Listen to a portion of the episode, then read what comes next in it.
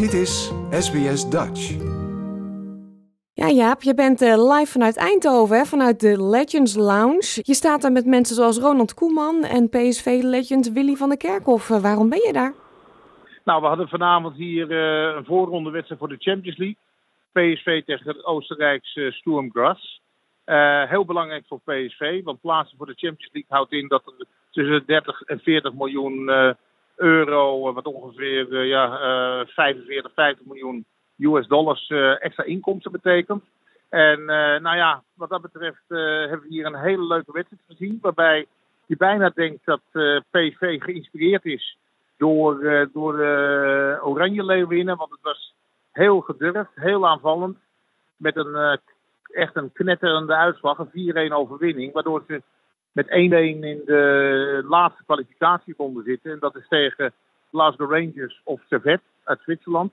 Maar de manier waarop ze vanavond voetbalden was echt heel bijzonder. En ik zat naast de bondcoach Ronald Koeman. We hebben samen naar de wedstrijd gekeken. Ja, die was ook heel positief. En uh, nou ja, goed, uh, we zagen de parallellen met het, uh, met het vrouwenteam.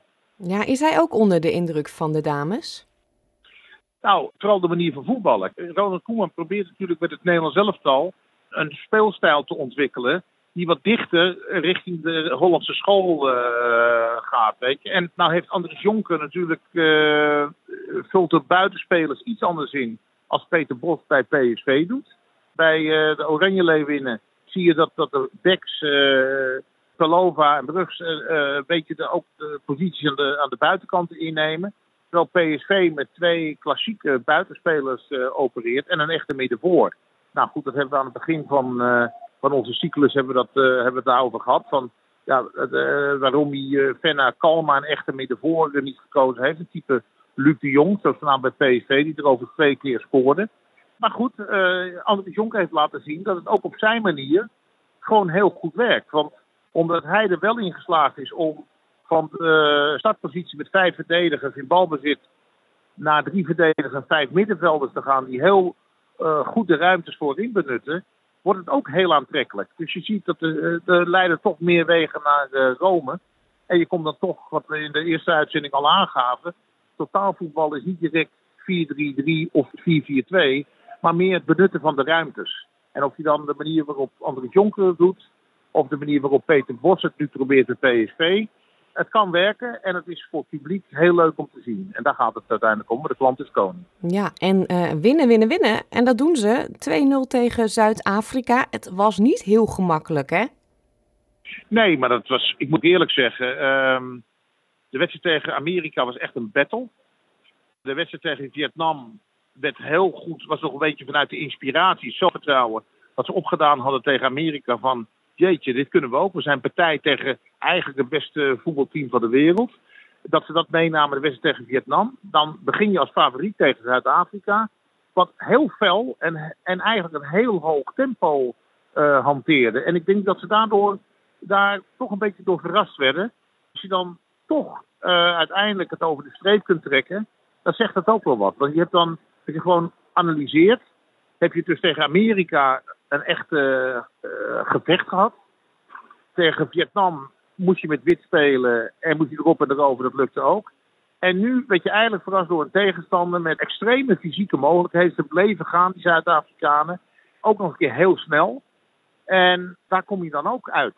Het feit dat je dus uit iedere situatie toch een oplossing weet te vinden, dan dat geeft de burger moed. Nou, alle kwartfinalisten zijn inmiddels bekend. Nederland uh, vrijdag tegen Spanje. Wat denk jij? Hebben we kans? Ja, kijk, Paulien, het maakt eigenlijk niet uit tegen wie je speelt in de kwartfinales. Het zijn allemaal ploegen die allemaal op een goede dag van elkaar kunnen winnen. Je moet gewoon op de dag zelf top zijn. Ik vond zelf Spanje tijdens het laatste EK in Engeland, toen uh, Sarina Wiefman met haar team Europees kampioen uh, werd, vond ik Spanje de beste ploeg. En heeft Engeland echt het voordeel van het thuisspelen gehad in de wedstrijd tegen Spanje. Waardoor ze uiteindelijk doorgingen. Maar in die wedstrijd was Spanje toch de bovenliggende partij. Maar die hadden gewoon het, uh, het uitnadeel, zeg maar. Ja, en die ploeg heeft natuurlijk een enorme tand door de lip gehad tegen Japan. Maar daar zijn ze ook weer goed uitgekomen. En ook het simpele feit dat er een tiental spelers geweigerd hebben om mee te gaan. Het restant heeft toch laten zien, ja wacht even, wij zijn er ook nog. En een, ja, dit wordt een. Ik, ik, kijk er ook naar uit, omdat Spanje echt een voetballerteam heeft. Heel aanvallend. En ik ben benieuwd of Andries Jonker vasthoudt aan zijn speelwijze. Of dat hij toch denkt van dit is een tegenstander waarbij ik toch een extra verdediger moet opstellen. En dat hij toch iets van zijn geloof afstapt. We gaan het zien. Ja, daar kan dus eigenlijk alle kanten op als ik jou zo hoor.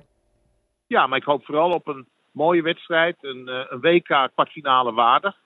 Maar als je kijkt naar Japan, Zweden, Australië, Frankrijk, Engeland, Colombia, ja, schiet mij maar lek. ja, want laten we het even over Zweden hebben, hè? Laten we het even over Zweden hebben, want uh, ik appte jou tijdens die uh, shootout van die penalties. Ik werd helemaal gek tegen Amerika, die wedstrijd. Hoe dat eindigde, dat was toch niet, uh, niet normaal? Nee, en kijk, en daarom zei ik ook in onze eerste uitzending dat ik sceptisch was over Fenna Kalman er niet bij nemen. Want je ziet hoe belangrijk uh, spitsen zijn, doelpunten maken in dit toernooi. Je kan de bovenliggende partij uh, zijn, wat Amerika absoluut was tegen Zweden. Maar als je geen doelpunten maken hebt, ja, dan kan je voetballen wat je wil. En dan, ja, dan kan zo'n zo'n stugge Scandinavisch team kan toch de wedstrijd naar, naar de, naar de, naar de slepen. Ja, en dan wordt het een soort veredelde Russische roulette. Wat het nu ook werd. En, maar heb jij ooit zo'n roulette-spel gezien dat er vier penalties achter elkaar gemist worden? En dan ook nog, hè, de, grote ster, een van de grote sterren van Amerika, mist hem ook. Um, Rapinho. Um, en dan ook nog die laatste waardoor Zweden wint. Nou. Ja, nou ja, het, het, het, het past bij dit WK. En ik moet je eerlijk zeggen, er kan ook echt uh, vraagtekens achter het beleid van, van uh, de FIFA worden gezet. Want uh, ik zit vanavond bij een wedstrijd die aangeeft dat het nieuwe seizoen begonnen is. Terwijl het oude seizoen nog twee weken in Australië doorgaat. Dus FIFA en de UEFA zijn erin geslaagd om een voetbalseizoen van 13 maanden te creëren. En je ziet ook met de favorieten, ja, er zijn heel veel blessures. Spelers zijn niet echt fit. Uh, wat dat betreft kan je toch ook een compliment aan, uh, aan Andries Jonker geven. Dat hij toch heel gedoseerd zijn ploeg heeft voorbereid, rekening houdend dat, dat er niet echt goede rust uh, gegeven is aan de speelsters. Waardoor ze eigenlijk na 13 maanden voetbal moeten gaan pieken met een WK-finale. Of een, uh, ja, in ieder geval de eindfase van een WK. Maar ja, dat dit nu gebeurt. Hè, we hebben het natuurlijk ook gezien in, in de nasleep van het WK in Qatar. Dat er een winter-WK was. Dat Real Madrid klapte weg. Bayern München werd op de tandvlees Duits kampioen. Paris Saint-Germain gaf een voorsprong van 15 punten uit handen ja, je ziet nu ook, ik, ik, ik kan het niet loszien van het feit dat ploegen als Amerika en Duitsland en Brazilië zijn uitgeschakeld. Ik heb de play-off van Duitsland heb ik eind mei nog zien plaatsvinden. Weet je, dat, uh, het zijn mensen, geen, uh, geen machines. Nee. Engeland noemde je net ook al, hakken over de sloot. En die treffen Colombia. Ja, Zuid-Amerikanen, uh, zeker een ploeg als Colombia, hebben het vermogen. Ik heb het vaak gezien met die uh, wereldbekerwedstrijd tussen de kampioen van Europa en de kampioen van, uh, van Zuid-Amerika. Uh, de winnaar van de Champions League doet zo'n wedstrijd vaak erbij. Maar zo'n ploeg uit Zuid-Amerika, die leeft helemaal naar zo'n wedstrijd toe. Hetzelfde heb ik een beetje het gevoel met Colombia. Niemand had het verwacht. Ze hebben een veel minder zwaar belast seizoen gehad. En ja, het zijn natuurlijk ijzervreters van het beste soort. Dus ja, ik denk dat, uh, dat ook deze wedstrijd gewoon heel interessant gaat worden. Een, een, een toch Engeland wat zoekende is en blijft. En een, en ja, een belangrijke speelster mist. Colombia, ja, ook dat. En een Colombia wat onberekenbaar is. Maar wel, het is een, het is een ploeg met killers. Ja. Gisteravond zagen we Frankrijk over Marokko heen gaan. Echt uh, binnen 20 minuten stond het 3-0 ongeveer. Um, wat vond jij van de Fransen? Want zij zijn de volgende tegenstander van Australië. Ja, maar Australië is natuurlijk. Uh, ik heb even de cijfers gezien van dit WK. Ja, Paulien, alle uh, records worden gebroken. De gemiddelde aantal toeschouwers zit tussen de 25 en 30.000. Nog nooit vertoond. Er zijn al bijna 2 miljoen kaarten verkocht. Ook nooit vertoond. Australië speelt zijn wedstrijden voor niet minder dan 75.000 toeschouwers. tegen Frankrijk, hoe goed Frankrijk ook is. Je zag het ook tegen Denemarken. Denemarken dacht dat ze de bovenliggende partij waren op een gegeven moment. Maar dan, als je met zo'n publiek, zo'n legioen achter je staat, ja, dan heb je de steun van een twaalfde man, dan heb je een twaalfde en dertiende man achter je. Ja, en dan hebben we ook nog uh, de mogelijkheid dat, eindelijk de mogelijkheid dat Australië Sam Kerr in kan zetten. Dus ja, we hebben het al gezegd, Paulien. onze halve finalisten waren Engeland, Australië, Japan en Amerika. Nou ja, Amerika, dat wordt dan Nederland of Spanje. Dus we hebben geen onzin uitgekraamd eh, een paar weken, twee weken geleden. Nee, ik ben onder de indruk. Maar even die laatste hoor, Spanje of Nederland? Ja, ik, ik denk toch Nederland. Ik denk toch Nederland, ja. ja. En dan hebben we een mooie halve finale Nederland-Japan. En hopelijk hebben we een, eh, een, een historische halve finale tussen Australië en Engeland. Nou, dat gaat de hele wereld over. En uh, ja, nou ja, dan zie ik wel wat de finale wordt, weet je. Uh, misschien Nederland-Australië. Keep on dreaming, ja. Keep on dreaming, Pauline. Ja, doen wij. En dan spreken we elkaar volgende week woensdag weer. Dan zijn dus die halve finales ook al gespeeld.